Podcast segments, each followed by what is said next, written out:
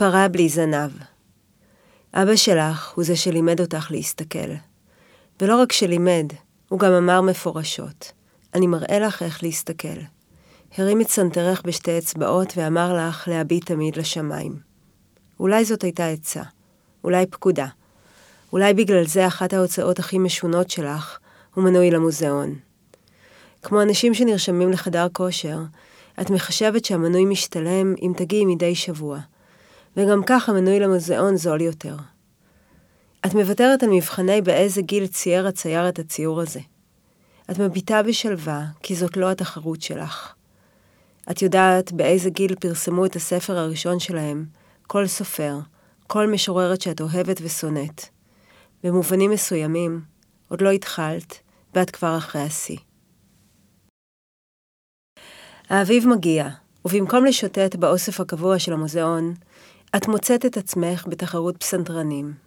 מישהו בגילך, בחולצה לבנה ושיער שחור, שואל אותך לדעתך. ואת אומרת שהביצוע נפלא, אבל שאינך מבינה בזה כלום. הוא מחייך.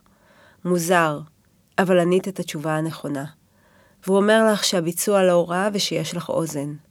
את מדמיינת את עצמך כמו בקריקטורה, דבוקה לאוזן ענקית, משלבת ידיים ומנסה להצדיק את השבח.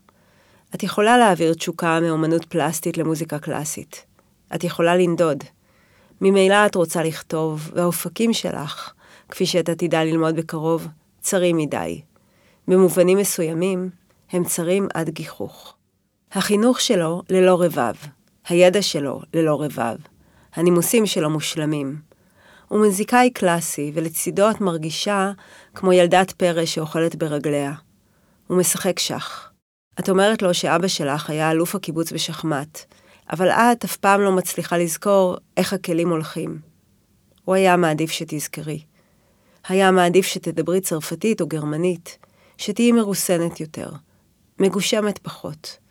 הוא מעביר לך שיעור מזורז, שיעור אינסופי, בהליכות ונימוסים ובבחירת יינות.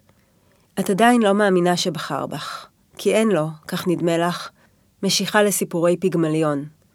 הוא היה מעדיף שתהיי מלוטשת יותר, שקטה יותר, ואת משתדלת מאוד להתאים לעולם שלו. כל יום הוא מתאמן שעות על הפסנתר, ואת מאזינה לכל מה שהוא אומר שהוא נפלא וחשוב, לעומת השמלץ הרומנטי. את מבינה שיש משהו במה שהוא אומר. הנגינה שובה את ליבך, כי אינך יכולה להתכחש ליופי, לניקיון, לצלילים הנכונים, לפראות המרוסנת שמופיעה בשולי הדיוק, רק כזיכרון עמום. אפשרי. את יודעת לגלות תושייה בשעת משבר, ואילו הוא תמיד מלא תושייה. ואולי כל שעה היא שעת משבר. מי שמחלק את בני האדם לאנשים קרים וחמים, יניח אותו בקוטב הקר, אבל אינך בטוחה איפה צריך להניח אותך. את מסתפרת וקונה בגדים חדשים עבור המבט שלו, כמו מישהי שעומדת כל הזמן אל קצות אצבעות, משתדלת להגיע לשולחן. אתם יושבים על השטיח ומשחקים מונופול. אין לכם ילדים ואתם משחקים במשחקי ילדים. הלוח חדש לגמרי, כלי המשחק מתכתיים, לא דומים בכלל למונופול ששיחקת בילדות, שבו כל דבר החליף דבר אחר. כי בעצם, כבר לא היו בקופסה חלקים מקוריים, וחיילי שח וצעצועים מביצי קינדר הוצבו על הלוח הממורט. כששניכם משחקים, את הנעל, הוא הכלב. הכלב קונה בתים ברחובות שלעולם לא יצעד בהם. הנעל נשלחת לכלא שוב ושוב. את מספרת לו שאימא שלך היא האישה המופלאה ביותר שהכרת, שזה כמובן צירוף מקרים בלתי אפשרי כמעט. אבל האישה החכמה, המקורית, המצחיקה, הנועזת, היא האהבה הראשונה שלך, ואולי לכן קל לה כל כך לשבור לך את הלב. ערב אחד את מקבלת שיחת טלפון מנציגת ועדת הבריאות שבקיבוץ, שדורשת ממך להגיע לבית החולים בחיפה. אמא נפלה, נאמר לך, כאילו אפילו השייכות נפרמה, ואימא שלך היא עכשיו של כולם או של אף אחד. זה כמעט תמיד מתרחש בלילה, אבל בבית החולים יש אור. כאילו כולו מכונת חטיפים ענקית שמכילה שוקולדים, תרופות ומחלות חשוכות מרפא. אמא שלך שוכבת במיטת בית החולים. שערה דבוק לראשה. את ואחותך הצעירה עומדות שם.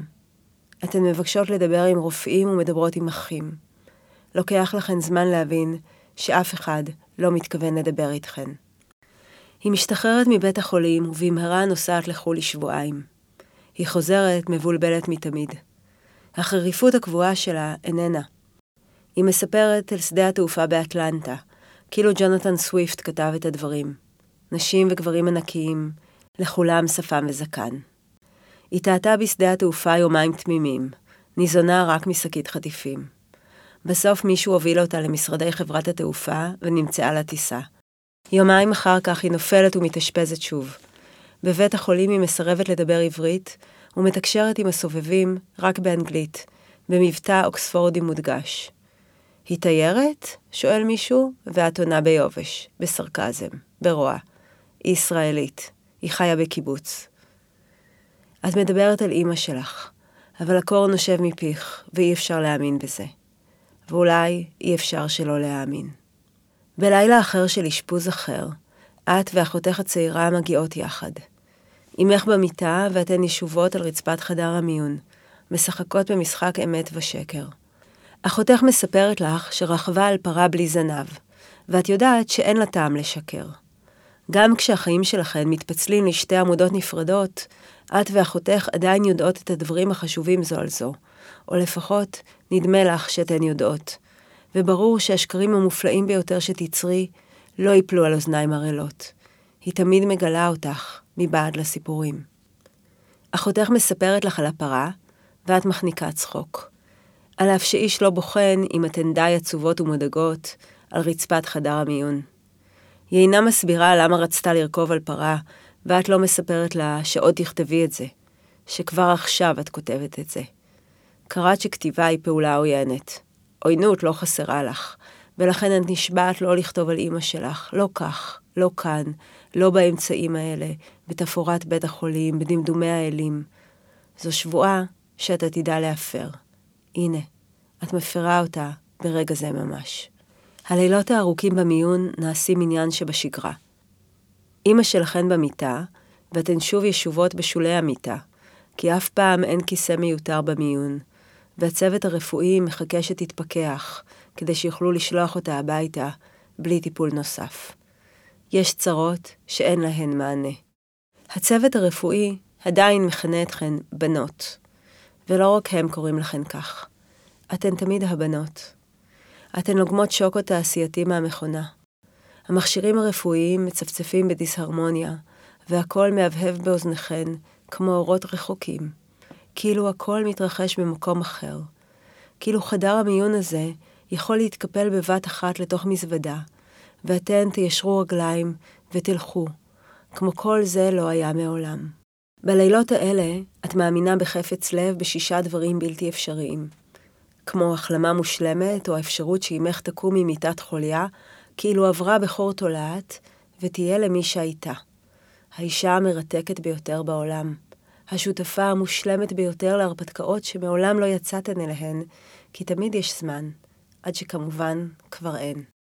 החיים עם החבר החדש שלך הם ניגוד משווע ללילות עם אמך. את גרסה נקייה ותרבותית של עצמך. את מסתרקת אחרת.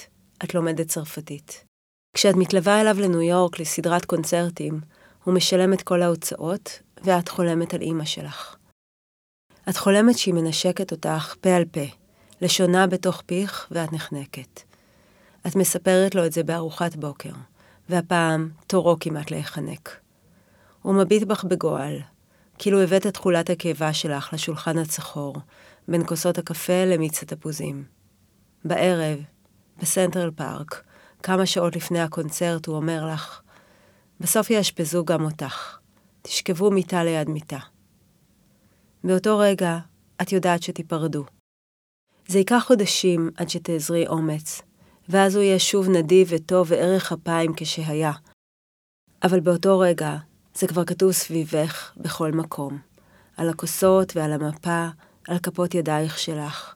תלכי ממנו, תלכי, תלכי. אמך יוצאת לעשן מחוץ לדלתות הזכוכית של המיון. שושנה דם כרושה על מצחה. אחת האחיות פונה דווקא אלייך. אמא שלך היא אישה אינטליגנטית, היא אומרת לך. אין לה מה לחפש בכפר. נדמה לך שאתן מחזשת צ'כוב. את מביטה באימא שלך ובאחות, לשתיהן עיניים חומות. את מדמיינת לרגע שתל אביב היא מוסקבה, שאימא שלך תעבור לתל אביב, ותלכו יחד לתיאטרון ותאכלו ארמונים. זה מחזיק אותך לילה שלם. את מספרת את זה לאחותך שחושבת לרגע שיצאת מדעתך. בבוקר שולחים אותה שוב לקיבוץ, ואין יותר מוסקבה. פרה בלי זנב, מתוך שנות ה-20, 2019, באדיבות הוצאת כתר.